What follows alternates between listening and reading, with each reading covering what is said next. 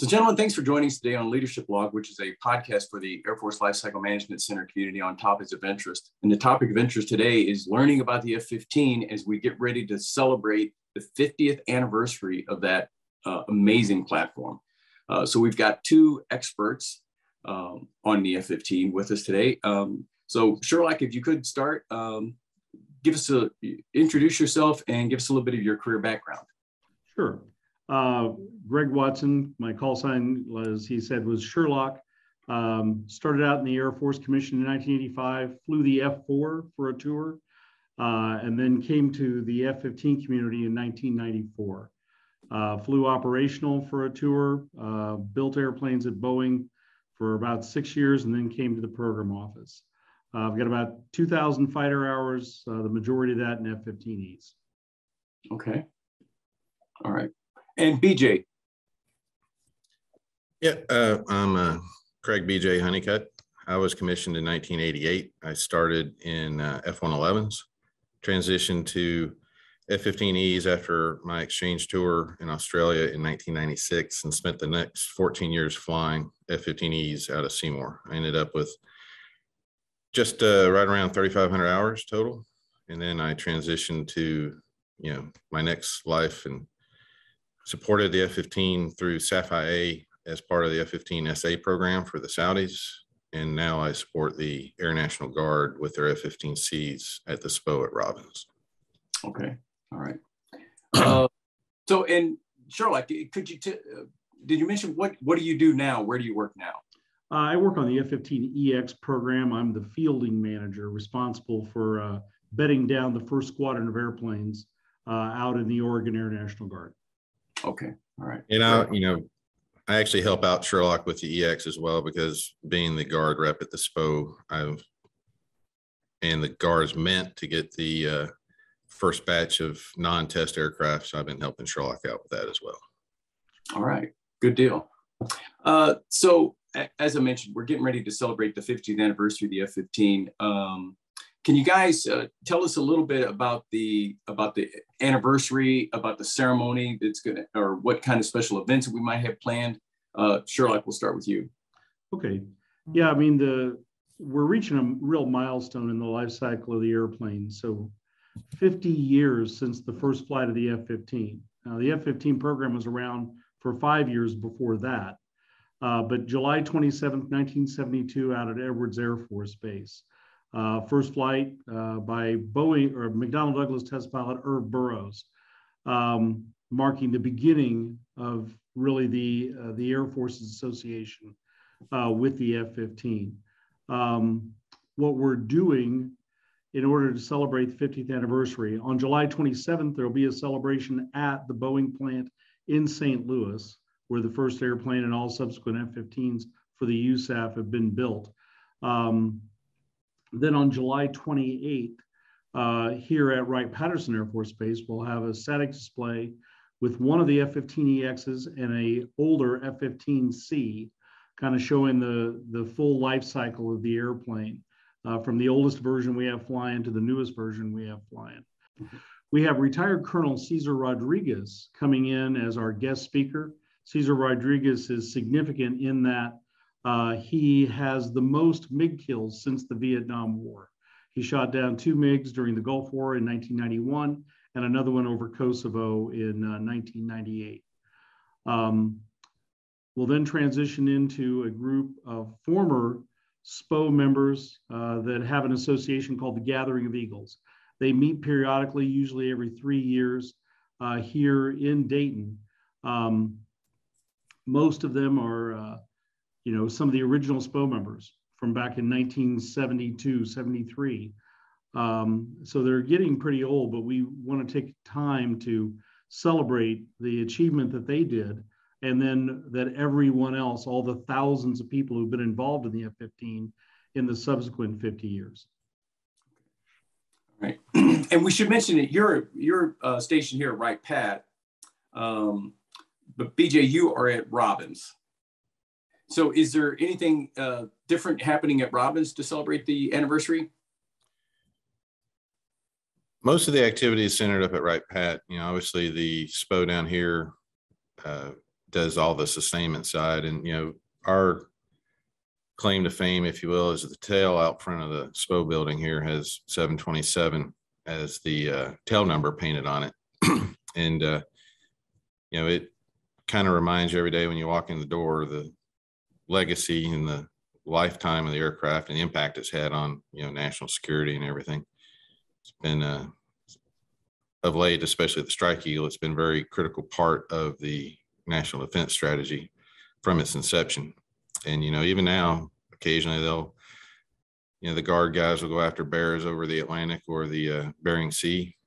And the Strike Eagle certainly are heavily tasked, even though we're in a relatively quiet period of time right now. Right. Uh, so let's go back and talk a little bit about the origin story of the aircraft, how it came, how it came to be, and how it how it became kind of the mainstay of American air superiority for the past really five decades.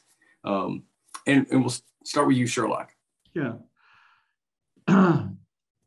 Again, I was a child whenever most of this was happening. Uh, yeah. So uh, I get this from the histories, and it's an amazing history.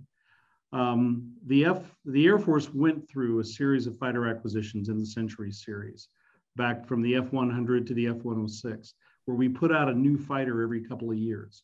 In the McNamara era, uh, in the pursuit of efficiency, both the Navy and the Air Force were wedged into the F-4 as the principal air-to-air fighter uh, for both commands. So the F-4 becomes the workhorse of Vietnam. A great airplane, but with uh, some shortcomings and not designed with the, the latest technology. Uh, if some of the listeners are familiar with John Boyd and the theory of energy maneuverability, that had never been built into a fighter aircraft before. And the, the fighter mafia, the group of people that drove the design and the requirements at the Pentagon at the time, uh, said, let's build something revolutionary. And that revolutionary thing is the F 15. It was designed with energy maneuverability in mind, with the most power we could put on an airplane, two Pratt & Whitney F100 engines at the top of their game, uh, with the biggest radar that we could put on a uh, uh, air-to-air fighter in the APG-63 out of Hughes, which has later become uh, Raytheon, um, along with a conventional 20 millimeter gun and as many missiles as we could carry uh, which was, you know, AIM 7s and AIM 9s back in the day, but we could carry eight air-to-air missiles. Um, we could fly further, we could fly faster, we could fly longer than any other fighter out there. And it really was revolutionary in the ability to um, have and to dominate the skies. Uh, we were able to have air supremacy with this. And uh, we're filming this about a month before the anniversary. But yesterday, June 24th, is the anniversary of the first F 15 shoot down. So, June 24th, 1979, the Israelis flying F 15As shot down three Syrian MiGs, starting the 104 to 0 record that the F 15 possesses, uh, unrivaled by any uh, current fighter. Yeah. Yeah, that that is amazing. The fact that it's it's never been never been tackled in, in the field is is just incredible to think about uh, especially when you think about 50 years. 50 years it's been flying. Right. So, uh, BJ, what about you? Uh, what do you, what do you what do you have to offer about the origin story of the F-15? Well, Sherlock covered the origin story pretty well, but you know, in addition to being revolutionary, the jet has been f- very evolutionary as well. You know, while you know Sherlock's a lot older than I am, I still remember you know the computers in the aircraft being analog you spin dials just like the old school uh, speedometers and things like that to make the computers do what they do. Uh, but the aircraft has transitioned from those to digital computers. Uh, the jet has transitioned to having GPS when it didn't have GPS originally. you know, it's transitioned to uh, screens with uh, dials and knobs from screens with push buttons. Now we're up to touch screens. So everything that the we as you know humans in society have kind of grown through the aircraft has as well and I, I saw that initially both from inside the cockpit when we would get new software updates or hardware widgets installed and seeing that from the SPO side where you're developing it and testing it and putting it on contract and fielding it and publishing the TCTOs and TOs, you know, it, it oftentimes as an aircrew, you get frustrated with the speed of advance, but then when you see all the machinations that go on behind the scenes, it's, uh, uh you know, it can be kind of depressing at times, but it's certainly eye watering. Uh, but mm-hmm. seeing both sides of the evolution of the aircraft has actually been quite interesting and it, you know, if you look at, and it's not peculiar to the F-15, I'll grant you that. The air, the evolution of aircraft over the last five decades, the lifespan of the airplane has been pretty impressive. Yeah. So let's let's explore that a little bit. Um, so you you mentioned that the F-15EX is is rolling off the line now as we as we talk. Okay. Uh, so 50 years later, we're still acquiring the Air Force is still acquiring F or once again acquiring F-15s but this is a remarkably different aircraft than the one that rolled off the line, the F-15As and Bs uh, back in the early 70s. Is, is that correct? So, uh, Sherlock, walk us through some of the things that have changed. Well, we took the most powerful engines on the airplane uh, that we had available to the airplane in 1972.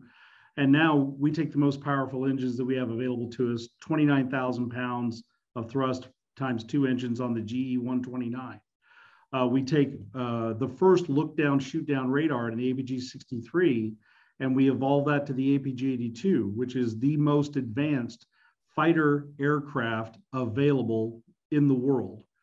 Uh, we take the original uh, central computer, which was the AP1R, originally developed on the Gemini space program in the mid 1960s, best available in 1972, and we grow it to the ADCP2. Um, so uh, the original computer probably has less processing power than a pocket calculator.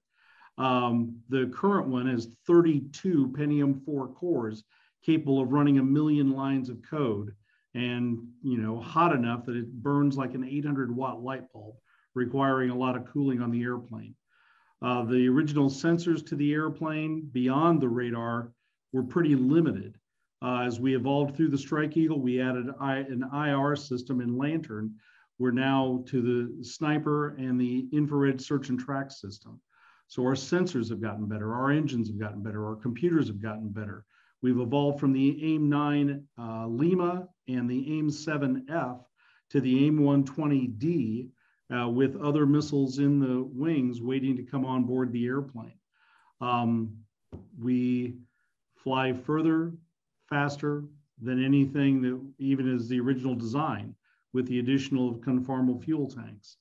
Um, the F-15 has the versatility to take on just about er any capability that we could add to a fighter aircraft. Uh, the one drawback being it's not stealthy, but uh, it makes up for that in a lot of ways. BJ, over to you. Well, you know, a lot of times you don't necessarily want to be stealthy. You, you don't necessarily want people to be you want them to die tense sometimes.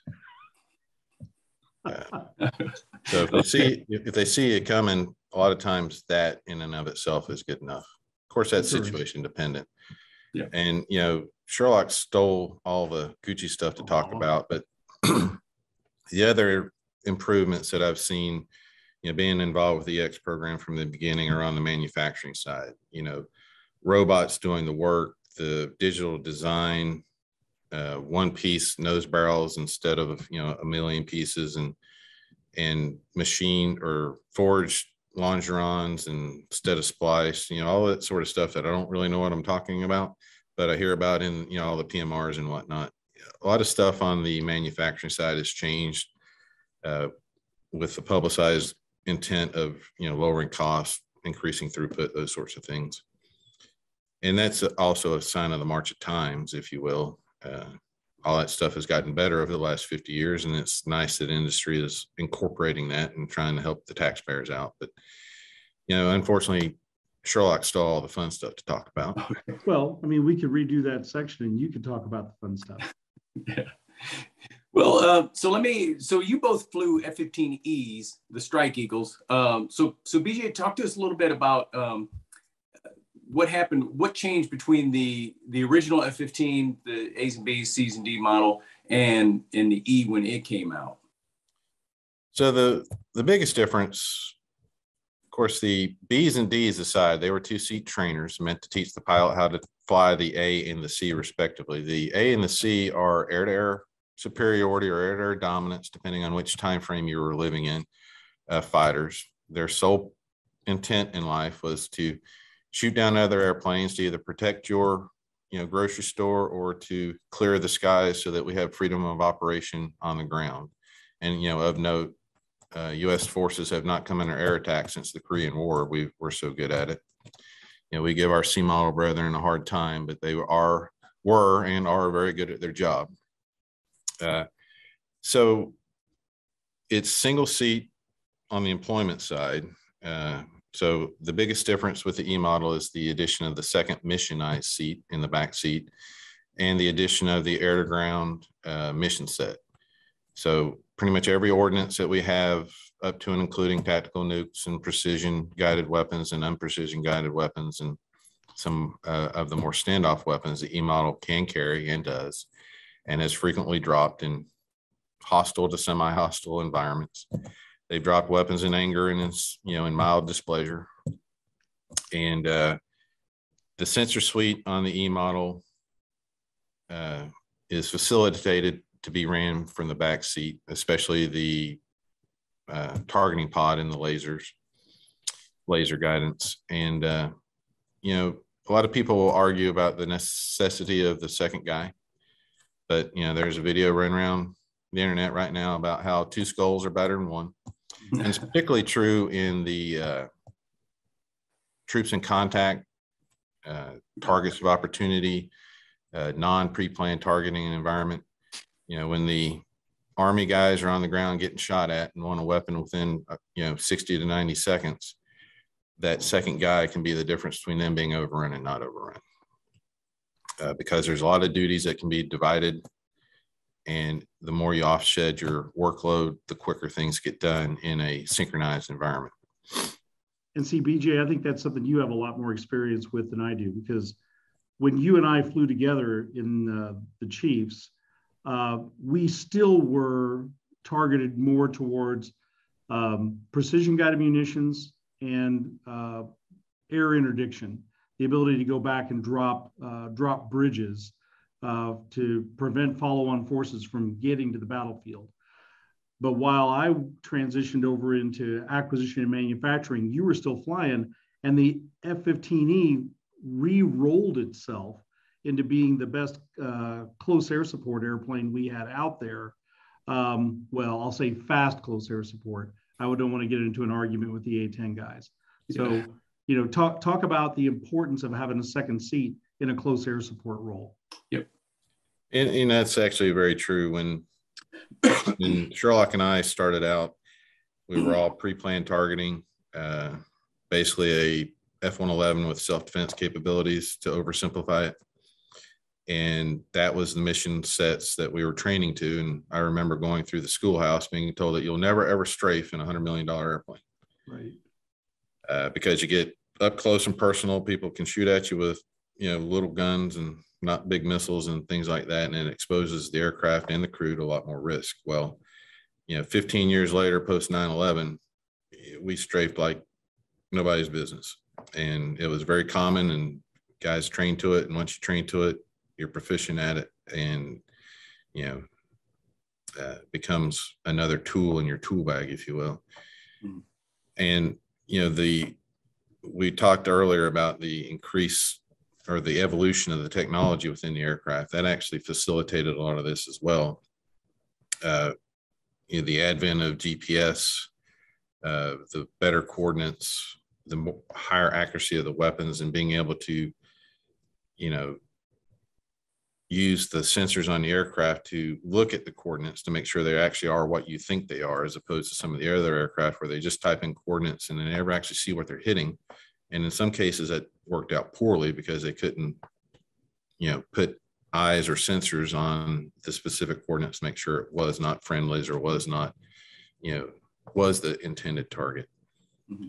Uh, and in the dynamic environment, especially in, you know, post 2003 Iraq and Afghanistan, where none of it's pre-planned, that's where the second seat comes in uh, play to be very, very important. Now, that's not to downplay the importance of the C models. You know, I support the National Guard right now, and their air defense, homeland defense mission set at the corners of the coastlines of the continental United States is very important to national security, and they they're on alert, and uh, they do their they still do their jobs very well. Uh, yeah, so the those season Ds, those are on patrol all the time, correct? I mean, guarding the guarding the homeland every day, twenty four seven. The C's, yes. The D's, like I said before, are trainers. Uh, uh, but the C's, you know, they've been upgraded along with the E's. Uh, they have a very good radar. You know, some of their internal mechanizations and switches are a little bit dated, and you know, we've been working on that uh, on both sides of you know Robins and Wright Pat. Uh, but the the mission continues, and you know if you look at where the bases are located throughout the United States, they're in the critical parts of the coastline, you know, to provide homeland defense. Yep. Um, so it's interesting that you bring up the F-15E uh, as far as like close air support. I, I don't I don't think that I've read a lot about that. You know, in recent years, you hear about obviously A-10s and here even about F-16s doing close air support, but uh, um, but I, I, I hadn't heard a lot about the F-15Es. So has that been a big part of the mission, Sherlock, or? Oh well, yeah. I mean, absolutely. Given the time, uh, global war on terror, first flying out of uh, Qatar, 12-hour missions into Afghanistan, then based out of Bagram all over Afghanistan, continuing flying out of Qatar to cover the entire Iraq war, and then now supporting Inherent Resolve. Uh, the F-15E, I think it was three years ago, set the record for the most tonnage dropped by any squadron in the entire period of the global war on terror. Um, the amazing thing about the Strike Eagle, particularly, is it went to war the first year it was operational. Uh, you know, we declared operational capability in 1990 down at Seymour Johnson Air Force Base and immediately deployed the first squadron to the Gulf War. And we've never brought them all home. Hmm. We've always had Strike Eagles deployed. We have Strike Eagles deployed. Um, Desert Shield, Desert Storm, Southern Watch, Northern Watch, uh, Allied Force, Iraqi Freedom, Enduring Freedom, um, Inherent Resolve. I don't remember the names of the operations in the Horn of Africa. I don't remember the name of the operation over Bosnia uh, back in the early 1990s. We, the F-15's always been there and, uh, and will be there for a long time. Uh, mm-hmm. As you know, uh, we, uh, we have been a strong, no, we have been a really effective um, close air support platform for major land operations. Yep. So, uh, so let's move forward then to the EX. Okay, so we've already talked about it's a it's a vastly different aircraft than the original F-15s that rolled off the line. Um, so, from a mission standpoint, um, it we had the C's doing air superiority and the E's doing ground attack and close air support. The EX can do all of those things. I'll let BJ answer that one. Okay. BJ? Okay, so you hung up there a second on my video, right. but uh, I think I got the gist of your question. The there is a slight tweak to the EX that the Qataris pushed that push the there's a couple of things in the E model that you could only do from the back seat. And they've moved those functionality uh, to the front seat. It's in both, but it's in the front seat as well. So now the EX can be completely flown uh, single seat. and the requirement at the moment is for the EX to be a C model replacement, air superiority, air dominance, homeland defense kind of fighter. The aircraft itself will do all the above. It'll do air to ground, it'll do air to air. It'll it can be a, a strike eagle or it can be a C model. And it depends on how you crew it and how you equip it. Uh, obviously, whether you put conformal fuel tanks on, it will determine on whether you can carry air-to-ground munitions on the CFTs or whether, but you, even without CFTs, you can put air-to-ground munitions on the pylons, the hard points, or you can just go with your standard vanilla air-to-air load with uh, AIM-120 AMRAAMs and AIM-9 X Sidewinders. So the aircraft itself is going to be in all of the above aircraft by design. It's up to the Air Force to decide what mission they want it to perform and then man it and equip it appropriately to fit that mission. But rolling off the line, you know, once all the uh, related supporting programs like EPAWSS and these uh, OFP suites catch up, it will do all the above, and it's designed to do that. Uh, so with the pro, uh, you know, I'm repeating myself, so you can delete that out. But with the yeah. uh, the proper equipment and the proper crewing, it can do whatever you want it to do. And which uh, you know, in LCMC, we always talk about delivering capabilities to warfighters. So this just this just gives the warfighter options. I mean, you can do all kinds of things with this this one platform. Um, is that correct, Sherlock? Or? That is, and uh, you know, another thing that we have in the F-15EX, because of we're leveraging the technology, because the F-15, when we stopped buying them in 2004, the technology continued to progress. And every FMS customer has advanced the design. The Saudis made a big advance in design whenever they took us to fly by wire. That dropped a lot of the weight out of the airplane and enabled us to do some different things. So an F-15EX is an even more capable air-to-air fighter than the C model it replaces, not just for the electronics, but it carries more missiles.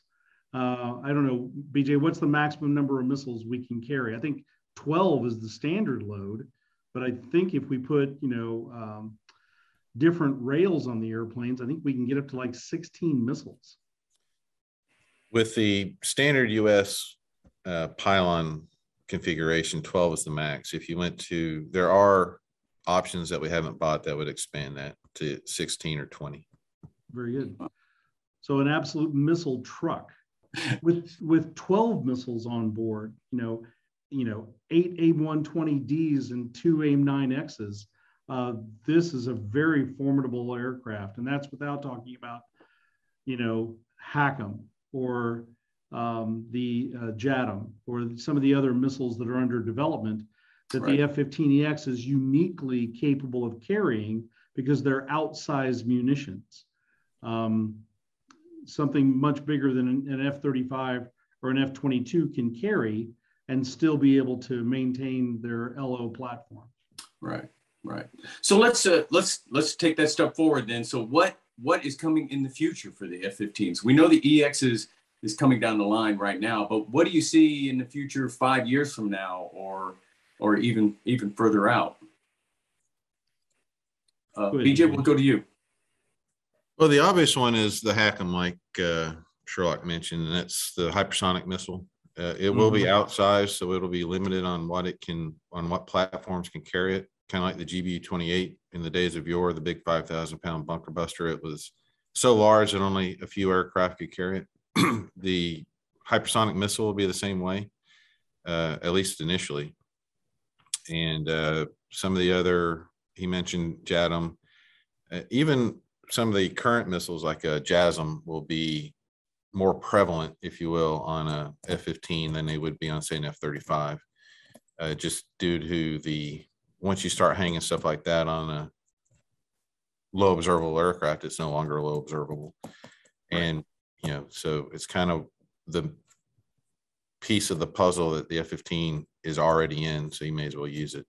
And then, you know, there's even I've looked at some plans for direct energy weapons hanging on some of the uh, wing pylons and things like that. Obviously, that's a little further in the future, but given the size and the carriage capabilities of the F-15, you have a lot of flexibility to employ some of the stuff that's on the cusp of you know being released and operational and you also have the opportunity to test some of this stuff that's you know a little more on the theoretical side but within the realm of possible. Yep. So sure. go ahead one capability that we're really excited about is the oms processor so it's an auxiliary processor that lives inside the airplane um, it's in the design phases now but the idea is that we bring something to the airplane that will give us um, so much more added capability in terms of sensor fusion and the ability to control um, other aircraft from the back seat of an F-15EX. Uh, this could be what makes the EX the mothership for a, dr- a drone swarm or the ability to employ uh, the UCAV, what used to be called the X45, which now has morphed into the Valkyrie or the Loyal Wingman. Um, the OMS processor takes us into the realm of R2D2, into the realm of uh, artificial intelligence, and the ability to lessen the workload on the air crew, but make them even better at what they do. So, um, so what's the likelihood that we're going to one day celebrate maybe the 70th anniversary of the F-15 or maybe the 75th anniversary of the F-15? You know, I hate to speculate. We've got what is it? I think a 20,000 hour uh, service life on the airframe. Uh, so the the EXs that are rolling off the line now will surely outlive all three of us. Uh, whether the Air Force continues to support it that long, uh, I have no idea. You know, we mm-hmm. we could be a mainstay of the future, or we could be a transition uh, as we move to things like NGAD. But like the B-52, the F-15 is a classic design, and there's always a place for a multi-tool in your toolbox. There's always a place for a Swiss Army knife and the fact that we can do so many different missions uh, and do them so well, I believe the F-15 has a has a place in our arsenal for at least another 25 years. All right. Uh, so, gentlemen, this pretty much brings us to the end of our time. But before we close, I want to see is there anything that I forgot to ask you about, or anything that you'd like to uh, reiterate? Uh, and we'll go to BJ first. No, I think we've covered everything that uh, springs to my mind, and you know, I appreciate the time. Mm-hmm. And uh, one thing I will say is, I've enjoyed the airplane from the day I started flying it. It was my goal to fly it when I was in college, getting ready to go to OTS. Uh, obviously, well, you know, they weren't available when I graduated uh, flight school, mm-hmm. so I mm-hmm. had a little transition period. But uh, the F-15, you know, has a warm spot in my heart, if you will. Yeah. And Sherlock, do you? Yeah, just circling back around to the 50th anniversary. Um, there have been thousands, tens of thousands, possibly even hundreds of thousands of people across that 50 years who've supported this platform and this capability. And a lot of times people um, wonder about the significance of what they do in their lives you know whether they're you know working for a working for a company or um, you know pursuing a better life for themselves. But those of us who've touched the f-15 know that what we've done is significant. This has you know been at the, the fighting edge of uh, the war to maintain democratic values around the world. It's protected us it's protected other other our troops on the ground and people in other countries. Um, the work that we've done in the design, in the production, in the sustainment, in the improvement uh, of this airplane, um, it really is uh, just a testament to the people who've uh, devoted themselves to it and proud to be a part of it. Yeah, let me piggyback on that for a second. Uh, you know, having been on both sides of the equation, if you will, I, I can say with, you know, a fair amount of certainty that your average air crew has no idea what goes on behind the scenes to make sure that the airplane uh, has supply parts and tech order updates and this, that, and the other, so that when they walk out, it's FMC and ready to fly, which is not always the case, but uh, the amount of work that goes on behind the scenes at the SPO, at the depot, is actually you know, almost unbelievable. And I can tell you, like I said, with a fair bit of certainty, that your average air crew is completely unaware. Uh, so, uh, and the work that's done behind the scenes is definitely needs to be appreciated by everybody. Yeah. Yeah. An aircraft doesn't rack up the number of hours that the F 15 has without a whole lot of support coming from the back end. Absolutely. Yep. All right, gentlemen, thanks for uh, thanks for joining us today on Leadership Log and helping us understand a little bit more about this venerable aircraft. Uh, and uh, yeah, we really appreciate your time. Okay. Thank you. Have a good day. CBJ. Thanks, Charlie. All right.